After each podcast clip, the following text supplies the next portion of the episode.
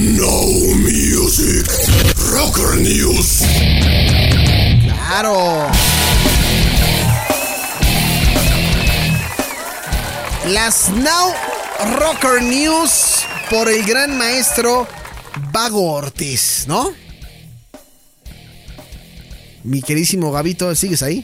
Espérame, se me trabó el botón. Perdóname. Mira, Gabo, ya pasaron las 7:30. Ah, no son las 7:30. Que nos siguen preguntando, ¿eh? ¿Qué, qué, qué fue lo que ocurrió a las 7:30? Lo mismo Sí, lo que en Caborca. lo- lo que- sí, exactamente, lo mismo que pasó en Caborca. Sí, sí, sí. Se les pasó la mano con lo que pasó a las 7:30, ¿eh? Se les pasó Sí, la sí, mano. sí, sí, sí. Sí, yo conozco a varios que ya quedan así como de por vida. Sí. Saludos al amigo Asmisael Montenegro Lerx. En este espacio vamos a hablar de temas, de noticias del mundo rocker, mi queridísimo Gabs. Pues sí, fíjate que pues, obviamente la- el mundo de la música nunca, nunca se detiene afortunadamente. Sí, y siempre sí. nos da como de qué hablar, ¿no? Y en este caso, por ejemplo, nos vamos a, re- que- a- a referir a uno de esos músicos emblemáticos, uno de esos músicos que han marcado como generaciones completas, uno de esos músicos que se ha convertido en ícono e imagen precisamente de una generación eh, que pues estaba como que tratando de encontrar su, su propio ser, pues. ¿A, quién te refieres, caray? Mira, pues es que para empezar en la música tenemos como muchos representantes más o menos de esa, de esa categoría, ¿no? Te podría mencionar, no sé, a Elvis Presley, te podría mencionar a John Lennon, te podría mencionar, no sé, qué te gusta, Chuck Berry, incluso en algún momento que se llegó a convertir como en un ícono generacional. Pero pues este va es, digamos que un poquito más acercado a nosotros y se convirtió en un ícono total en los años 90. Nos estamos refiriendo al señor Kurt Cobain. Al señor Kurt Cobain, ¿cómo no? Oye, pensé que ibas a decir algo así como, no sé, güey, este, Chatanuga. Bueno, Pedro, Pedro Weber, pues yo creo que en los 80 sí re- representó algo en la imagen del colectivo mexicano. Este, un gran actor este, de las películas de las que tienen a bien o mal llamar el cine de ficheras, ¿no? Exactamente, eh, género, género que les recomendamos en algún momento vean en sus casas. De hecho, alguna vez vi la clasificación de esas películas y les pusieron cómico eróticas o sexy o sexy o sexy videos, una onda así les pusieron. Imagínate, no, no, no es choro, eh, no es choro, es en serio. imagínate llegar al videoclub en aquel entonces, Se- ¿no? se- se- sexy comedias. Imagínate llegar al videoclub de repente y, e ir caminando por los pasillos, ¿no? Y vas viendo comedia, acción, thrillers, estrenos, este, románticas, y de repente te encuentres con esta sección que dices que se llama ¿cómo? Sexy comedias. Así les puso la crítica, güey. Yo, ¿yo qué? Y encontrar cosas como Chatanuga, encontrar cosas como. ¿Quién, quién más? Polo Polo, ¿no? Es- Claro, Ra- Rafael Inclán, Rafael este, Inclán. Flaco Guzmán, Claro. este. ¿Quién más te gusta? Es que eh, hay una playa de estrellas y celebridades de los años 80 ahí Sí, sí, sí. Y que los, por lo menos eh, una participación tuvieron, ¿eh? hasta Maribel Guardia. Claro, claro, pues sí, creo que de ahí la conocimos muchos. Oye, ¿y los títulos qué tal? Digo, no quiero, no quiero entrar. La, la- la nota es Kurt Cobain, pero haciendo un breve paréntesis, o sea, los Sí, títulos, claro. ¿no? Había uno que me llamaba mucho la atención que se llamaba Tres lancheros bien picudos. Yo no sé quién se haya dedicado a crear estos Había títulos. otra que también el título estaba así cotorrón, una que se llamaba Los mecánicos ardientes. o la, o la por- la portera ardiente también, me acuerdo. La portera ardi- ¿Qui- ¿A quién se le ocurriría poner estos títulos a las películas del cine de ficheras de los ochentas? En fin, eh, eso no creo que lo haya sabido Kurt Cobain, porque yo creo que Kurt Cobain se encargaba más de estar haciendo música, ¿no? Y, y marcó una época como lo estabas diciendo. Claro, no, este señor estaba interesado más en otro tipo de expresiones artísticas Sí, y obviamente pues él llegó a ser un representante de precisamente de este tipo de movimiento artístico que era esa generación marcada digamos que por la ausencia de figuras, no quiero decir paternas, aunque puede ser que sí, pero digamos que de la ausencia familiar. sí, sufrió Hay muchísimo. que, recordar, hay que recordar que, por ejemplo, Kurt Cobain sí tuvo como una infancia, juventud un poquito complicada, que lo llevó a desarrollar una personalidad como tímida, pero a la vez de tímida, pues eh, sabedor y conocedor de que existían muchas personas, digamos, en el mejor sentido de la palabra, como marginadas Sí. socialmente. Eh, pues no sé, por no tener mamá, no tener papá o no tener una estabilidad económica este, pues aceptable. Sí. todo este tipo de personas pues empezaron a crecer una generación como de incertidumbre. Oye, tú, tú, tú- perdón que te interrumpa, Gab. ¿Tú, ¿Tú has visto esta película, este, este documental que sacaron de Kurt Cobain hace no mucho tiempo, hace como unos seis años? Es buenísimo, tuve el chance de verlo en alguna ocasión y la verdad es buenísimo porque aparte de que entrevistan y hacen los testimonios gente muy muy cercana a él, incluso gente que no es famosa que lo conoció digamos antes de que él fuera famoso Exacto. y lo van y lo van ilustrando incluso con propios dibujos del, del mismo Kurt Cobain, ¿no? Sí, Nada sí, más sí. que le ponen ahí alguna animación y la verdad es muy muy bueno. Si están interesados, por ejemplo, en la biografía o conocer un poquito más acerca de este gran personaje, pues sí les recomendaría que, que se acercaran y lo buscaran porque sí vale, creo que mucho la pena. ¿no? Sí, justamente por te, eso lo estaba diciendo. y ahí te puedes dar cuenta más o menos este como el desarrollo de su personalidad que tuvo a final de cuentas, todo lo que lo llevó a desembocar pues en lo que digamos ya conocimos como en el mundo mainstream de la música, ¿no? Sí. Porque irónicamente, aunque él no le gustaba precisamente la onda mainstream, llegó un punto donde el grupo tomó tanta fama que pues fue absorbido precisamente por la onda de, de la MTV, por ejemplo. Sí, que para en aquellas épocas representaba muchísimo en la música. Estamos hablando que era como el YouTube de, lo, de, de, de, de nuestra generación. O sea, ¿dónde podías tú ver un video musical o conocer al, al artista en MTV? ¿No? Y si tú lo veías Sí, en eh. MTV, tenía una proyección brutal. Básicamente, si salía ya en MTV, eh, significaba que el mundo iba a saber de tu existencia. Claro. Así de simple era. O sea, sí creo que es muy buena la analogía que pones ahora de MTV con el YouTube. Aunque bueno, ahora el YouTube es como un poquito más específico y pues va generando como, como este, referencias a lo que más o menos vas buscando. En ese entonces, por ejemplo, sí te pasaban, no sé, te podían pasar mil horas de, de pop, pero de pronto tenía ya algunas secciones, digamos que ya más rockeronas y podías encontrar cosas como Nirvana o los Beastie Boys o como Audioslave o como este Pearl Jam. Y, y era bastante interesante. Obviamente no sé estaban también este muy muy frecuentemente los Guns N' Roses recuerdo yo Metallica que yo creo que le dio como el como el empujón que le hacía falta a Metallica para convertirse en una mega banda de, de rock bueno en este caso de thrash metal pero a final de cuentas se inmiscuirá como en el mundo del rock Que, que- incluso estos, estos dos géneros, tanto el pop como el rock, siendo en el estricto sentido, eh, fueron muy útiles para MTV, que fue realmente el contenido que, que- MTV lanzaba. Porque no, no, había, no había tantas propuestas musicales como hoy en día, ¿no? O sea, o eras rockerón, o eras poperón, o eras rapero. O sea, esos tres, si los podemos llamar así. Porque la música electrónica todavía no se consolidaba como tal.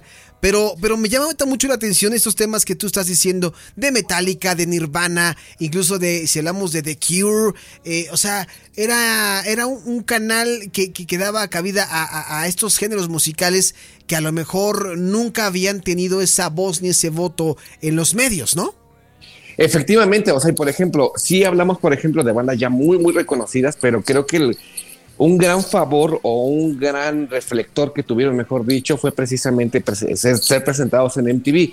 Además, recordarás, por ejemplo, que en ese entonces, en los 90, cuando nos llegaba la señal de MTV, era la señal precisamente anglosajona. O Exactamente. sea, no, no había la las divisiones que pues creo que existen hasta la fecha que ex- existe MTV Latinoamérica, el MTV anglosajón, MTV Europa, MTV Asia.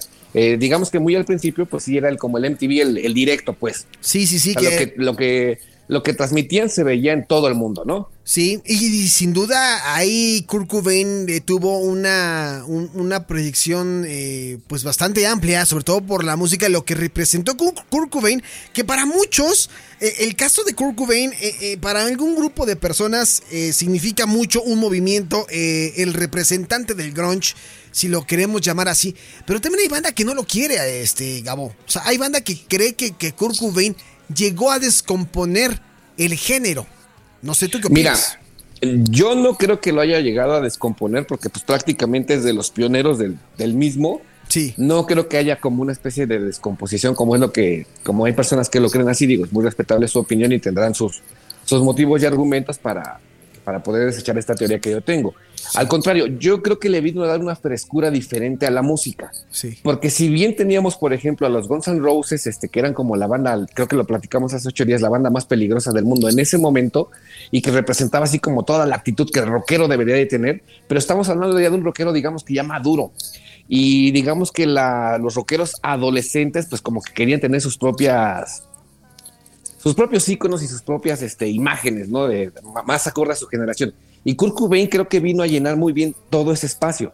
Te digo que es irónico porque te digo, a él no le gustaba mucho como la onda de los reflectores, el mainstream. Él simplemente quería, digamos que, dar a conocer su arte, pero digamos que uno de los sacrificios o una de las cosas que tenía que hacer para lograrlo, pues era precisamente convertirse como en mainstream. Sí. Que es algo irónico, porque te digo, siempre el grunge era como una onda más underground, más este, pues sí, más como de sectores así como digamos que no estaban involucrados tanto como con la radio ni con la televisión.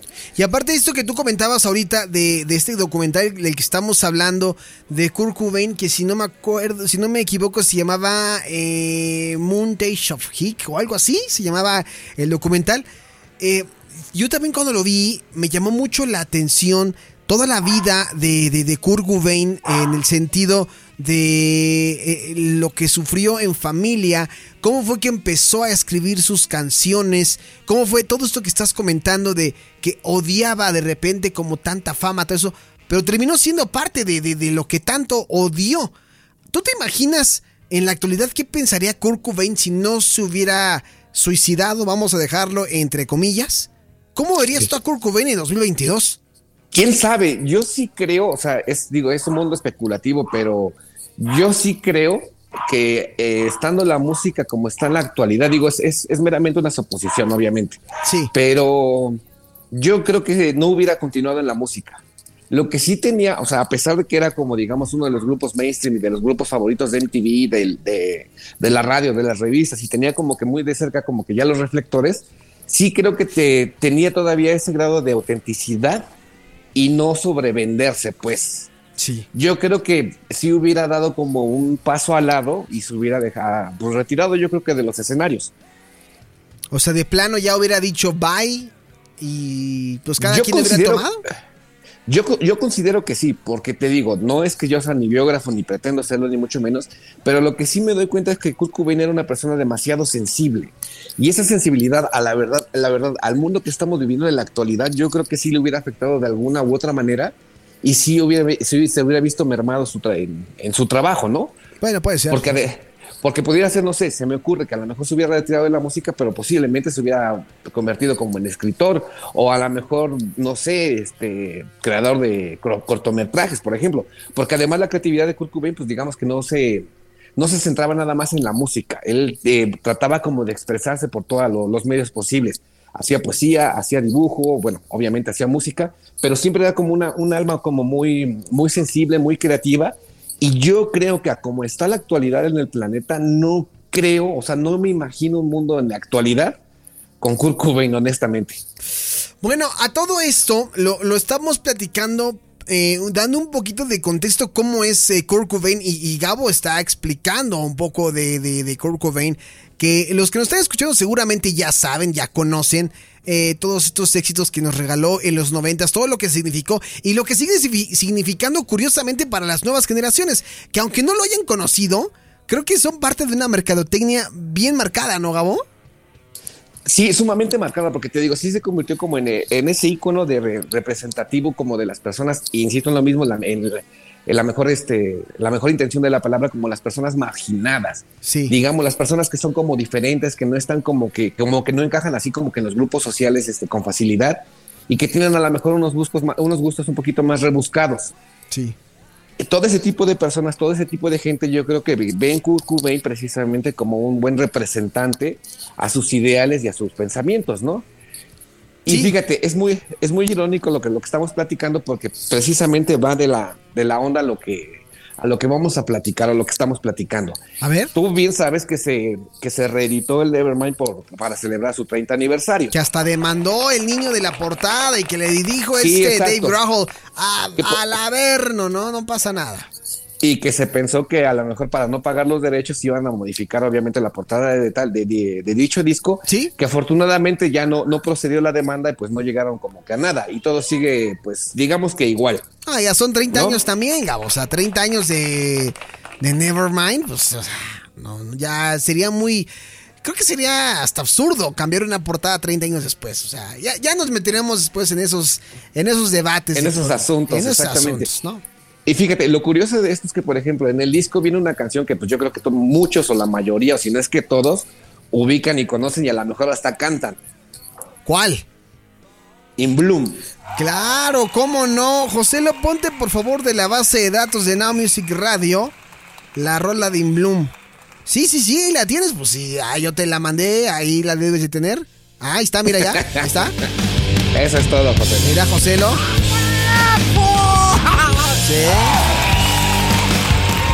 Oye, qué buena canción, Gabo, ¿eh? Buenísima canción que además es, fue el cuarto sencillo precisamente de este disco, disco súper exitoso en los años 90. Fue la, el cuarto sencillo, se le hicieron de hecho incluso hasta dos versiones de video. Sí. Hay una versión, eh, una primera versión donde salen ellos como caminando, si no me falla la memoria, creo que es como Nueva York. Ajá. No están por las calles ahí caminando, como divagando, ahí como cotorreando, pues digamos que haciendo un paseo. Y digamos que existe la versión como oficial o la que casi todos ubicamos, Sí. que es precisamente un Kurt Cobain ataviado así como si fuera un músico de los años 60, saliendo, haz de cuenta, como en el show de Ed Sullivan. Exactamente, en blanco y negro, ¿no? Exactamente, que era como también hacer como una especie como de ironía, porque la letra precisamente va de eso, o sea, de la gente que piensa que él es como un mal músico, que él es como, digamos que la onda como mainstream, Sí. pero que a final de cuentas consumen su música. Que precisamente debido, era como una fíjate, era, era- incluso creo que se me hace un poco inteligente esta onda e irónica. Era un poquito como una crítica precisamente como a los grupos mainstream y a la banda que quería estar en MTV y el video precisamente se popularizó gracias a MTV. Sí. O sea, justamente lo que decíamos ahorita. Lo que él no quería, terminaba haciendo, ¿no? Exactamente. De hecho, la idea original que Kurt Cobain quería era como que eh, fotografiarle la imagen de una chica que había nacido como en un seno como del Klan Sí. y que conforme va pasando el tiempo, este, ella misma se va dando cuenta que pues, los, los cuates del Klan pues, no son como nada buena onda, ¿no? Sí. Pero la idea no se llegó a concretar porque pensaron que tendría que ser como mucho, mucho trabajo para meterlo en los tres minutos que dura más o menos la canción. Sí, y entonces quedó como descartada la idea y entonces retomaron, bueno, no retomaron, eh, tomaron como de referencia, pues digamos que todos esos grupos que han pasado en alguna vez, en algún, siempre en domingo, por ejemplo, Exactamente es lo que, es lo que Para- decir, sí. para basarse como en la popularidad o ganar más popularidad, ¿no? Y es irónico porque te digo, mucha gente considera el grunge que es como una música carente como de armonías, como carente de, de pues sí, de, de musicalidad, llamen- por llamarlo de alguna manera. Hay gente, hay personas que de hecho lo han llegado a comparar como el punk, que nada más son dos acordes y ruido y, o sea, y no tienen como ese valor musical. Pero en este caso, precisamente en esta pieza In the Bloom, podemos encontrar ya, por ejemplo, a un grupo Nirvana ya bastante, bastante muy bien este ¿Consolidado? adaptado, consolidado exactamente. Y este y pues nos damos cuenta de ello. O sea, si le ponemos atención a la canción, pues tiene bastantes armonías, cosa que Nirvana no hacía como en el pasado o en trabajos anteriores. Exacto. Esta canción sí contiene, por ejemplo, una buena, una buena melodía, una buena base y, por ejemplo, y aparte de todo eso, si le ponemos atención a las partes de los coros, podemos escuchar la voz de Dave Grohl junto con la de Kurt Cobain, haciendo precisamente armonías, algo así como al estilo como lo hacían los Beatles en su tiempo, como lo hizo Queen, como muchos grupos lo hacían, como incluso el mismo Michael Jackson que tenía que grabar así como pista tras pista tras pista, Sí. para que quedara más o menos como que la onda que querían. Y esto fue lo que logró Kurt Cobain precisamente en esa canción. Que la primera versión fue una canción, digamos que sí, un poquito más aleja- un poquito más acercada como al punk, pero al final de cuentas como que se dio cuenta que la canción tenía potencial y quería que el mensaje quedara como que claro. Y entonces precisamente el resultado es el que tenemos en el disco. Y de hecho si le ponemos atención un poquito a la letra, precisamente va de eso, así de que, pues, güey, aquí nos criticas, pero estás cantando nuestras canciones bonitas. Sí. Oye, y aparte muy inspirada, eh, lo que más me sorprende es que esta canción inspirada en, grandes, ¿eh? Y grandes de los, de algunos de los que tú sigues, ¿eh? Sí, claro, o sea, e- es, es como una onda, este, que tiene como una mezclita de todo, así como la licuadora que tiene José en la, en la cabina. La de la vez pasada que estuvo, te estuvo sensacional. Oye, nos- me hicieron un comentario por ahí algunas personas que estuvo bueno, que a ver si cuan- cuando puedes otra vez que juguemos con, con los licuados locos de Now Music Radio. Les encantó. Los licuados, locos. Sí, sí, que a ver cuándo otra vez llevas los licuados locos. Les dije que, que me, voy a, me voy a poner de acuerdo contigo para los licuados locos y a ver qué encontramos, porque de que hay material, hay material, ¿eh? Sí, yo creo que sí podemos hacer unas con, con esa licuadora que tiene por ahí José lo a mano, ¿no? Sí, me, parece muy bien. Pero es justamente lo que te decía, este, grandes, grandes exponentes inspirado en, en- en punk y en rock alternativo. Algo que seguramente los que critican a Nirvana a lo mejor no lo saben. Quién sabe, igual y sí. Pues yo, yo creo que sí, no sé, quiero pensar que sí. En The, in The Bloom se ha leído, se ha dicho que, por ejemplo, tiene como cierta inspiración en The Pixies, cierta inspiración en Black Sabbath, a lo mejor por lo oscuro de la letra, y a lo mejor como las armonías y la manera de hacer la música un poquito llegándole a Boston, que pues bueno, es un, grupo un grupo ahí famosón en los años 70, y lo malo de ese grupo es que sacaban un disco cada tres años, ¿no? no cada, cada, tres, cada tres milenios. O sea, tienen como, creo que tienen como cinco discos pero si revisas los años, sí se tardaban mucho, mucho, mucho tiempo en publicar algo nuevo. Pero bueno, volviendo al punto. Sí. Eh, cuando dicen que Kurt Cobain y Nirvana no han tenido como la suficiente fuerza para convertirse en un grupo como de leyenda, yo diría que están un poquito equivocados, porque el mejor ejemplo es precisamente esta, eh, esta canción. Si le ponemos atención, yo creo que eh, grupos ya como un poquito más de la actualidad, como podrían ser, no sé, Radiohead, como podría ser Interpol, como podría ser incluso los mismos Muse, sí tienen como esa onda de llevar como ciertas melodías parecidas a esto. O sea, a, a In Bloom. ¿Estás comparando algo de música actual con In Bloom? Exactamente, porque te digo, la base que tiene, la estructura que tiene la canción es como muy similar a las canciones que tienen este tipo de grupos y principalmente, por ejemplo, si le pones como, si te pones a escuchar como un poquito con detenimiento, este, yo diría que incluso Radiohead es el que ocupa más ese estilacho. A ver, vamos a escuchar un pedacito de In Bloom. ¿O qué te parece, Gabo? Bueno, si cerramos con la nota y nos damos con esa canción para que la gente la analice, ¿te parece? Me parece perfecto, te digo, es una canción bastante bastante buena, la melodía está buena y por ejemplo rompe un poquito aquí también como la clásica canción de rock, ¿no? Que tenía una entrada, como que una introducción, este, un solo de guitarra, llegabas al clímax y terminabas así como a la mejor posible, estrondosamente.